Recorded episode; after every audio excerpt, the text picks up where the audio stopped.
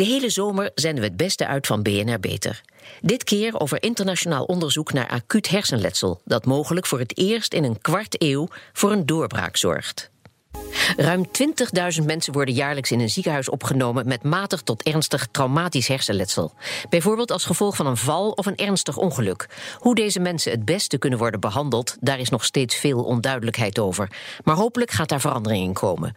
Welkom bij BNR Beter, het programma voor mensen die werken aan gezondheid. Mijn gasten Marcel Arius, neuroloog-intensivist bij het Maastricht Universitair Medisch Centrum, en Wilco Peul, hoogleraar neurochirurgie aan het LUMC Leids Universitair Medisch Centrum en het HMC, het Haaglanden Medisch Centrum. Juist. In de zorg wordt toch continu onderzoek gedaan, worden nieuwe behandelmethoden uitgevonden, maar op het gebied van hersenletsel lopen we nog achter, meneer Arius? Ja, dat, uh, dat is duidelijk. Mm -hmm. Vertel. Um, ja, als je he, recent onderzoek in Toronto, groot congres over traumatisch hersenletsel, ja, daar worden toch dia's getoond dat er de afgelopen 15 tot 30 jaar eigenlijk geen enkele nieuwe bevinding wordt gedaan, waardoor we hersenletsel in die acute fase echt goed kunnen beïnvloeden. Ja. Dat is toch heel zorgwekkend als je dat vergelijkt met bijvoorbeeld hè, acute beroertezorg, waar men het nu lukt om, om vaten open te maken, is dat een groot verschil. Ja. Sommige richtlijnen op het gebied van de behandeling van hersenletsel zijn al wel langer dan 25 jaar niet veranderd, hè? heb ik begrepen, meneer Peul? Ja, dat klopt. Misschien wel 500 jaar oude richtlijnen bestaan nog steeds. Mm -hmm. dus Italië uh, was er een anatoom in Bologna die zei als er een trauma was, iemand was in coma, dan maakte een gaatje de schedel. En als je je vinger erin stak en het was één vingerkootje diep, ja, dan moest je een grotere botlop eruit zagen om de bloeding te verwijderen. Oh. Nu doen, maken we dat niet meer via een gaatje mee, maar we maken een CT-scan. En als de bloeding onder het hersenvlies 1 centimeter dik is, dan opereren we. Dus eigenlijk is niet zoveel veranderd, helaas. Nee. Terwijl er inmiddels, dat zei u al even, meneer Arius, een enorme verbetering is wat betreft de behandeling van herseninfarcten. Hè? Ja, dat, uh, dat is onderzoek eigenlijk wat hier in Nederland uh, uh, is gedaan. En waarbij, ja, waarbij men het lukt om bij nog een selecte groep van mensen uh, ja, een enorme ziektewinst te boeken. Ja, door zelfs de aderen in je hoofd te dotteren. Ja. Dat spreekt toch iedereen tot de verbeelding, dus dat woord wil ik even horen. Ja, precies, dat dotteren. Ja. Het gekke is een beetje wel dat dat dotteren, dat deden de cardiologen eigenlijk al veel langer. Maar het heeft dan toch weer een tijdje geduurd voordat speciale devices en dat er een bepaalde organisatiestructuur was die dat ook voor het hoofd mogelijk maakte. Ja. Ja, klinisch ethicus Erwin Compagne die werkt al ruim 37 jaar met patiënten met hersenletsel. En hij vertelde onlangs in een interview dat het vakgebied nog altijd een kristallen bol is. Is dat wat u betreft ook zo, meneer Pul? Ja, dat is helaas nog steeds een kristallen bol. Waar mm -hmm. we niet kunnen zien of het heldere wolken zijn of donkere wolken in die bol. Ja, want hoe bekeek u de, de toekomst van uw patiënten? Ja, in het verleden, toen Erwin en ik samenwerkten, had ik een roze bril en hij een donkere bril. Dus ik zag iedereen er goed uitkomen en hij was al somber erover op de intensive care. Ja, ja. En nu zijn mijn uh, kristallen bol, wolk is ook wat donkerder geworden als ik kijk naar de uitkomsten van onze zorg. Ja, komen we zo op. Want traumatisch hersenletsel ontstaat door bijvoorbeeld een botsing, een val of, of door geweld, helaas. Dit overkomt jaarlijks ongeveer 20.000 mensen. Ernstig traumatisch hersenletsel hebben we het dan over. Hè? Kunt u uitleggen wat er gebeurt als iemand na zo'n gebeurtenis in het ziekenhuis terechtkomt, meneer En wat er gebeurt in het hoofd. Ja, kijk, een, een, wat wij noemen de primaire schade, die, die vindt eigenlijk op straat plaats. Dus waar de echte hersencellen gekneusd en geschaafd raken, dat vindt op, op straat plaats. Ja, je zou eigenlijk eerlijkheidshalve momenteel althans moeten toegeven dat we daar niet al te veel aan kunnen doen, mm-hmm. behalve belangrijke preventie. Maar, zou ik maar zeggen, uh, die hersenen zitten gevangen in een gesloten schedel ja. en die gaan zwellen. En wij willen natuurlijk eigenlijk dat, dat die hersenen herstellen en dat er niet meer cellen dood gaan. Ja. En eigenlijk alle behandeling er nu op eh, is erop gericht om in die acute fase, dus die, die fase dat ze in ieder geval bij ons op de IC liggen, dat wij, zeg maar zeggen, proberen die zwelling, die kneuzing onder controle te houden. Ja. En te zorgen dat cellen, uh, hercellen zich kunnen herstellen door voldoende zuurstof en voedingsstoffen. Ja, en u onderzoekt nu uh, of de behandeling meer op maat zou kunnen met een nieuwe behandelmethode. Hoewel ik begrijp, de basis voor die methode die is al uh, jaren geleden gelegd. Ja, dat klopt. Uh, we, weten dat het hoofd, de hersenvaten, de hersenslagaders, dat die eigenlijk een eigen beschermingsmechanisme mhm. hebben. dat wordt dan mooi autoregulatie genoemd. En met name mijn collega's uit, uh, uit Cambridge, uit Engeland, ehm, die hebben al eigenlijk aangetoond dat dat mechanisme ontzettend belangrijk is. Dat je eigenlijk daar gebruik van moet maken. Dat dat ook af en toe helemaal op zijn gat kan liggen. Maar dat je dat als dokter gewoon moet weten. dus er moeten allerlei alarmbellen afgaan op het moment dat dat systeem van die autoregulatie uh, ons eigenlijk in de steek laat. En dan moeten wij als dokters gaan proberen, enerzijds om die patiënt beter in de gaten te houden. Anderzijds dat we er alles aan gaan doen om, die om dat beschermingsmechanisme beter te maken. Maar dat kan ook per patiënt of jij oud of jong bent, of jij midden in jouw zwellingsfase zit, of daar langzaam uit begint te mhm. raken, kan dat heel erg verschillen. Ja. En dat is iets, hè, we moeten feedback krijgen uit dat hoofd. Hè. Ja, want tot nu toe werd er geen onderscheid gemaakt? Nee, dus als, uh, als u of ik binnenkomt, dus een iets jonger en een iets ouder persoon. Uh, dat zou in feite qua richtlijnen, qua behandeling niet uitmaken. We zouden allemaal dezelfde streefwaarden krijgen om die hersenen te laten herstellen. Met de methode die ik nu met een aantal Europese en Nederlandse collega's uh, uittest. Daarbij gaan we eigenlijk vanuit dat, het, dat dit kan verschillen over de tijd en ook verschillen per individu. Ja, meneer Peul, wat, vindt u van deze behandelmethode, van dit nieuwe inzicht? Ja, ik denk dat het een methode van de toekomst mhm. is, omdat je dan vervolgens heel erg uh, persoonlijk een patiënt kan behandelen, in plaats van de patiënt als onderdeel van een groep te zien. Dus je hoopt eigenlijk in de toekomst betere uitkomsten te kunnen krijgen. Ja, want het is nu zo dat elk ziekenhuis, iedere chirurg, iedere neuroloog, intensivist de behandeling van hersentrauma net weer even iets anders aanpakt? Ja, heel grofweg gezegd is er een hele grote variatie tussen mhm. de verschillende ziekenhuizen in Nederland, sowieso in Europa. Um, dus als je van eh, Noordoost-Nederland naar het zuidwesten rijdt, dat betekent dat je op vier verschillende plekken op andere wijze wordt behandeld. En dat heeft te maken met achtergrond uh, van de, de medisch specialistische opleiding, maar ook omdat we onvoldoende bewijs hebben en geen model hebben, zoals Marcel Arius onderzoekt nu momenteel, waarbij je dat kan voorspellen. Hoe ja, maar er is ook niet uh, aan de hand van de praktijk besloten van deze methode is het beste en dat moeten we nou voor iedereen invoeren. Nog helemaal niet. Nee. Eigenlijk, nee. Nou, nou is er een groot internationaal onderzoek gaande waar meer dan 300 artsen en onderzoekers uit 17 landen aan meedoen. U bent namens, namens Nederland onderzoeksleider. Wat is het doel van dit onderzoek? Ja, dit CNTBI-onderzoek heeft als doel om die variatie die er is tussen landen en tussen centra te gebruiken om te kunnen bezien welke methode de beste resultaten geeft. Mhm. Dus je maakt eigenlijk gebruik van praktijkvariatie om die uitkomsten te kunnen beoordelen. Omdat je die patiënt eigenlijk niet kan loten. Als je gelooft in een bepaalde operatie of een intensive care behandeling dan, uh, en de mensen zijn uh, voor het, met het leven bedreigd. Dat is vergelijkbaar met springen uit een vliegtuig en bewijzen dat de parachute werkt. Ja. Dus het is bijna niet mogelijk om te loten. En, en, dat betekent dus ook dat patiënten langer worden gevolgd dan nu de gewoonte is? Ja, momenteel worden ze in die Europese studie langer gevolgd. Ja. En vanuit die Europese studie is een Nederlandse studie naar voren gekomen. Waarbij we vooral bij de ernstige hersenletselgroep willen kijken wat zijn de gevolgen bij die mensen. Ja, maar voorheen heb ik begrepen, volgde u uw patiënten na de operatie ook niet meer meneer Peul? U zag ze niet meer. Nee, ik zag alleen de patiënten die het goed deden terug op de polykliniek. En mensen die het uh, niet zo goed deden, die zagen wij polyklinisch niet terug. Ja, en vertel?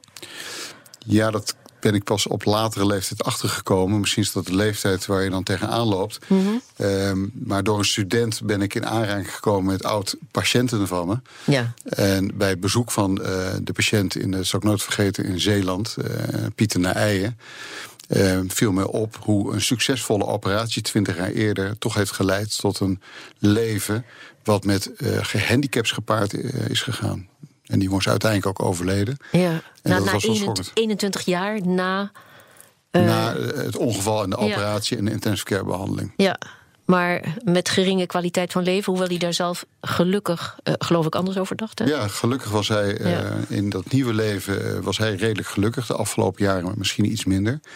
Maar ik schrok wel erg van het resultaat. En vervolgens zag ik in revalidatiecentra onze eigen patiënten toch wel ernstig geïnvalideerd. En die groep is groter dan ik ingeschat had. Ja, dus u bent zich rot geschrokken. Best wel, ja. ja. Heeft u er last van dat u dit zo pas zo laat heeft ontdekt? Ja, last is een groot woord. Het is, nou ja, uh, ja, ik dacht, wat voor woord zal ik hier aan plakken? Doe het ja, zelf maar. Ja, terecht. Uh, ja, ik heb een tijdje een ivoren toren geleefd. Uh, van de helikopter komt aan. dat klinkt als, alsof je vindt dat u tekortgeschoten bent. Ehm, ja, dat vind ik een groot woord. Ik denk Mhm. mm -hmm. ook dat ik mezelf beschermd heb om er niet te veel mee bezig te zijn. waardoor je in het acute moment wat beter kunt handelen. Het is een soort zelfbescherming. Ja kan me ook iets bij voorstellen. U hoopt met uw behandelmethode mensen een betere kwaliteit van leven te geven door een paar procent meer van de hersencellen te redden.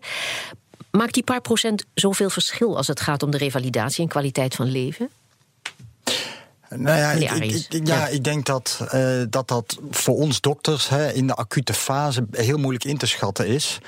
Uh, maar mijn ogen zijn ook een beetje geopend door hè, een bezoek onlangs aan hè, het Antheus Centrum.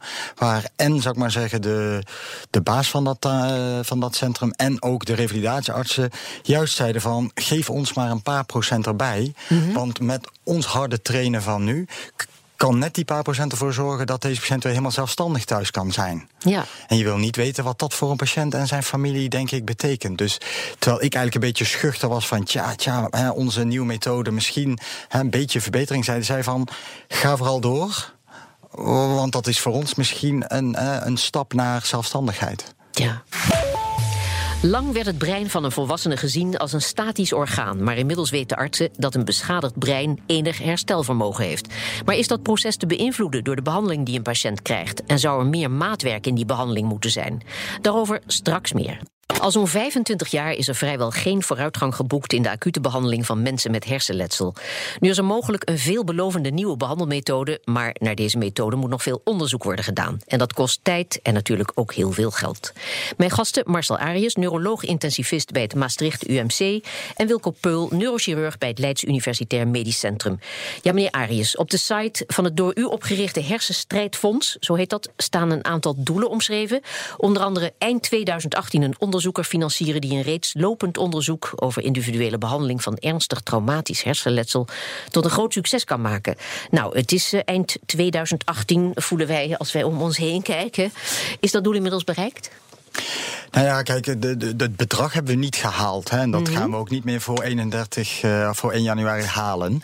Maar ik denk dat we toch een hele goede start hebben gekend. Hè, want het was niet enkel het bedrag wat we graag wilden halen. Het was natuurlijk eigenlijk het belangrijkste dat we, hè, uh, dat, dat we enige bekendheid kregen. Ja. Dat patiënten ons uh, wisten te vinden. Dat we een goede coming-out hadden met een, met een mooi event. Ja. Maar eigenlijk toch ook heel belangrijk dat we een eerste stap konden zetten van krijgen we die onderzoeken nou bij ons, bij ons, uh, bij ons, bij ons project betrokken. Ja, en ik heb begrepen dat u mooi nieuws heeft gekregen op weg hier naartoe. Ja, ik zat in de trein en toen belde mijn baas, uh, die zich heel erg heeft ingespannen samen met andere collega's van mij. En met het bedrag wat we dit jaar toch hebben opgehaald, hè, ongeveer ja. 30.000 euro is het met steun van afdeling en raad van bestuur en ook andere specialisten in het ziekenhuis toch gelukt van het Maastricht. Ja, van Maastricht. Ja. Om uh, per 1 januari eigenlijk iemand aan te nemen die in ieder geval een jaar nu aan dit onderzoek mag werken. Dus ik denk dat dat toch een uh, dat dat misschien toch meer dan verwacht is. Ja, ik mag u daarmee feliciteren. Meneer Peul, dat bedrag van 250.000 euro, hè, dat was het uitgangspunt, dat is niet gehaald, dat weten we. U bent en inmiddels vele collega's met u wel overtuigd van nut en noodzaak van het onderzoek van meneer Arias. Um, is, is er wel uh, voldoende draagvlak voor? Moet daar niet heel veel meer aan gebeuren? Ja, ik denk dat er voldoende draagvlak is, maar er is Mhm. onvoldoende kennis. Dus ik denk dat er. Ach. Dat wordt heel veel aandacht gegeven aan uh, andere aandoeningen. Ja. Maar uh, binnen de politiek, maar ook binnen de gezondheidszorg.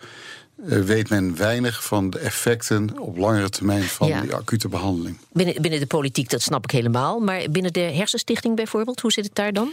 Nou, de Hersenstichting heeft meerdere aandoeningen waar ze aandacht aan moeten geven. En momenteel wordt er heel veel aandacht gegeven, eh, onder andere aan Alzheimer en, eh, en herseninfarcten. Ja. Wat heel logisch is.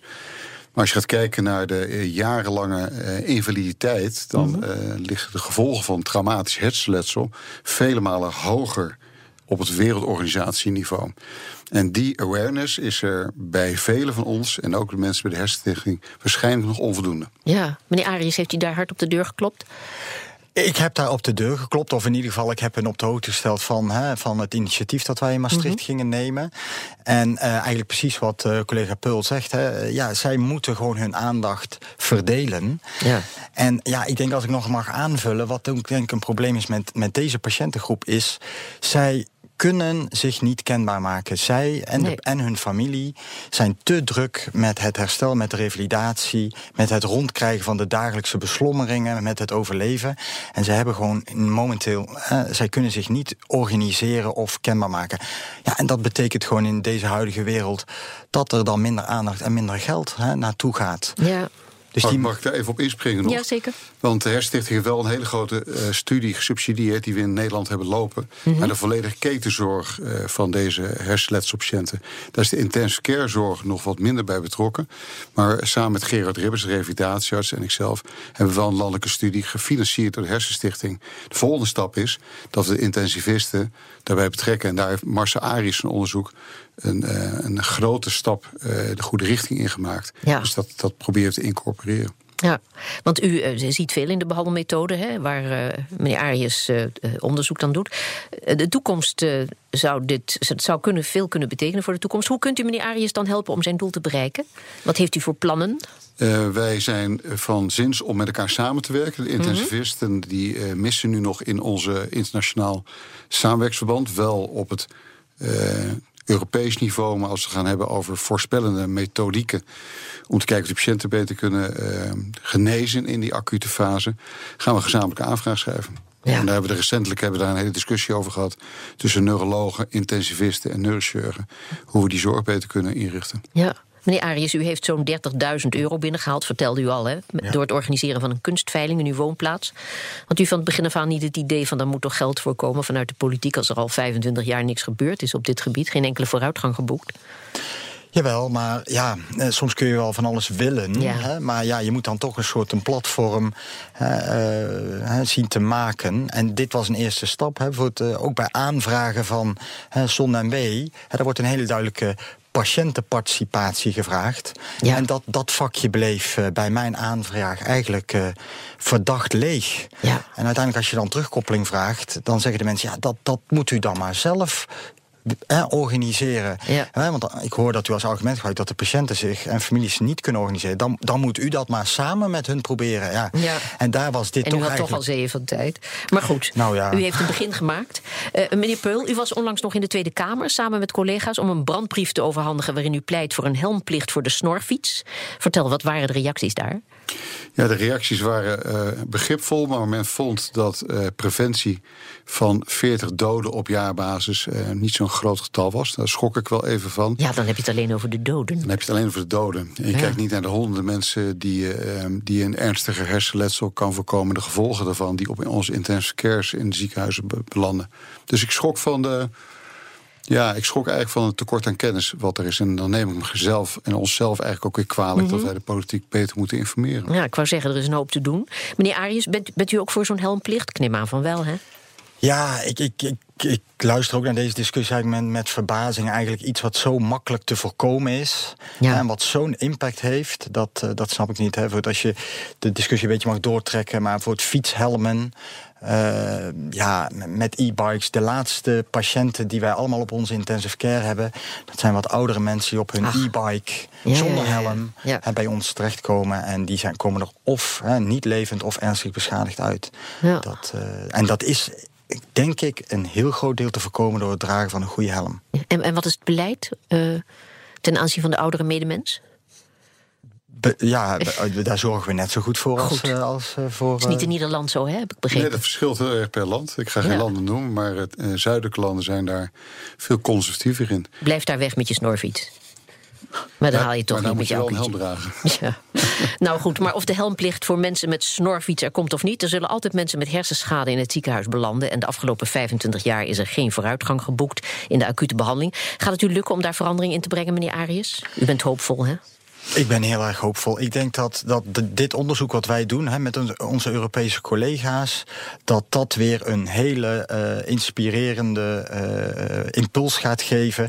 Hè, uh, enerzijds aan een technologie hè, die we op de IC kunnen gaan toepassen. Anderzijds dat we nu eindelijk eens feedback uit dat hoofd gaan krijgen. Ja. Ook meer gaan weten over wat is er allemaal mis. Dat maakt denk ik toch ook onze beslissingen om eventueel wel of niet door te gaan. Hè, bij jongeren en bij ouderen denk ik een stuk beter. En uh, ik hoop dat dat dan ook uh, uh, ja, warm wordt onthaald door fabrikanten en, en ja, andere sponsors. Ja. Zullen we in de toekomst beter kunnen voorspellen hoe het leven van de patiënten na de behandeling in het ziekenhuis gaat aanzien? Gaat uitzien, meneer Arias? Ja, dat, ja ik, ik, ik denk het wel. Kijk, nu hebben we tot op heden altijd de patiënt opgenomen, mm -hmm. afgewacht. En, uh, en eigenlijk voor een deel uh, het natuurlijk beloop afgewacht. Ja. En ik denk dat dat gewoon niet te accepteren is. Ik denk eigenlijk ook, ik vind het steeds moeilijker worden om dat aan families uit te leggen. Ja. En dat, uh, dat wil ik graag over een paar jaar echt duidelijk anders hebben. Ja, en meneer Peul, zal er dan ook een antwoord gegeven kunnen worden op de ultieme vraag waar iedere intensivist mee te maken krijgt? Moeten we doorgaan met de behandeling of moeten we stoppen? Ja, ik verwacht eigenlijk dat we binnen een aantal jaren die voorspelling kunnen doen. En dat we uh, kunnen stoppen bij de mensen waar we bijna 100% zeker weten dat ze een hele slechte kwaliteit van leven hebben. Ja. En dat we de mensen met een goede prognose, een goede uitkomst, een nog betere uitkomst kunnen geven. Dus dat we van 20% goede uitkomst naar een ernstig hersenletsel op de IC naar 40, 50% gaan, dat zal een hele mooie stap zijn. Oké, okay, ik help het u hopen. Um, Hartelijk dank, Marcel Arius en Wilco Peul. En tot zover deze uitzending van BNR Beter. Op bnr.nl/slash beter is deze uitzending terug te luisteren of on demand via de BNR-app, Spotify of iTunes. We zijn ook op Twitter te vinden onder BNR Lifestyle. Dus heeft u tips voor ons? Laat het ons vooral weten. Ik ben Harmke Pijpers. Graag tot een volgend spreekuur.